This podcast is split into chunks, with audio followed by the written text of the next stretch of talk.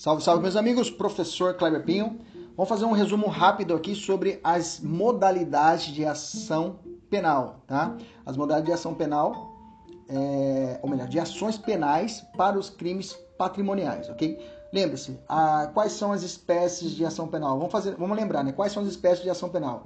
Eu tenho a ação penal pública, que pode ser incondicionada ou condicionada à representação do ofendido ou à requisição do ministro da Justiça, eu tenho as espécies de ação penal privada. A regra nos crimes patrimoniais que o crime vai ser de ação penal pública incondicionada, ou seja, não precisa de uma, nenhuma manifestação da vítima. Mas, excepcionalmente, eu tenho crimes de ação penal pública condicionada à representação. São eles: furto de coisa comum, artigo 156, Parágrafo 1 precisa de representação.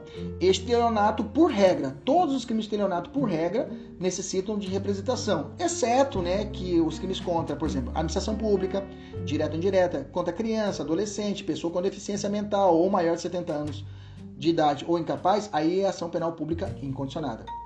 Outras fraudes do artigo 176 também é condicionada à representação. É a situação do cara entrar no restaurante, se alimentar e não ter dinheiro para pagar. Nesse caso, a ação penal é pública condicionada à representação da vítima, do ofendido. Que mais? Todos os crimes patrimoniais, todos os crimes patrimoniais, patrimoniais que se enquadrem na hipótese do artigo 182 serão processados mediante representação. Ou seja, quando o crime é cometido em prejuízo de quem? Do cônjuge desquitado ou judicialmente separado, de irmão legítimo ou ilegítimo, de tio ou sobrinho com quem o agente coabita. Nesses casos, é necessário a representação. E ainda eu tenho a possibilidade rara, não tão rara porque está no Código Penal, mas é rara, de ação penal privada nos crimes patrimoniais. Nesse caso, é necessário a produção da queixa-crime através de um advogado devidamente autorizado por procuração específica. Quais são os crimes de ação penal privada dos crimes patrimoniais? Grava aí. Abu, esbulho processório.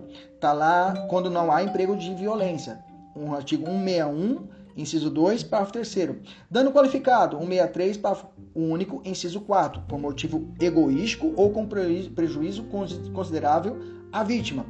Além disso, também tem o crime de dano, mas na forma de introdução ou abandono de animais em propriedade alheia, artigo 64, e a fraude à execução no artigo 179. Todos esses de ação penal privada. Beleza? Tranquilo? Até a próxima. Tchau, tchau.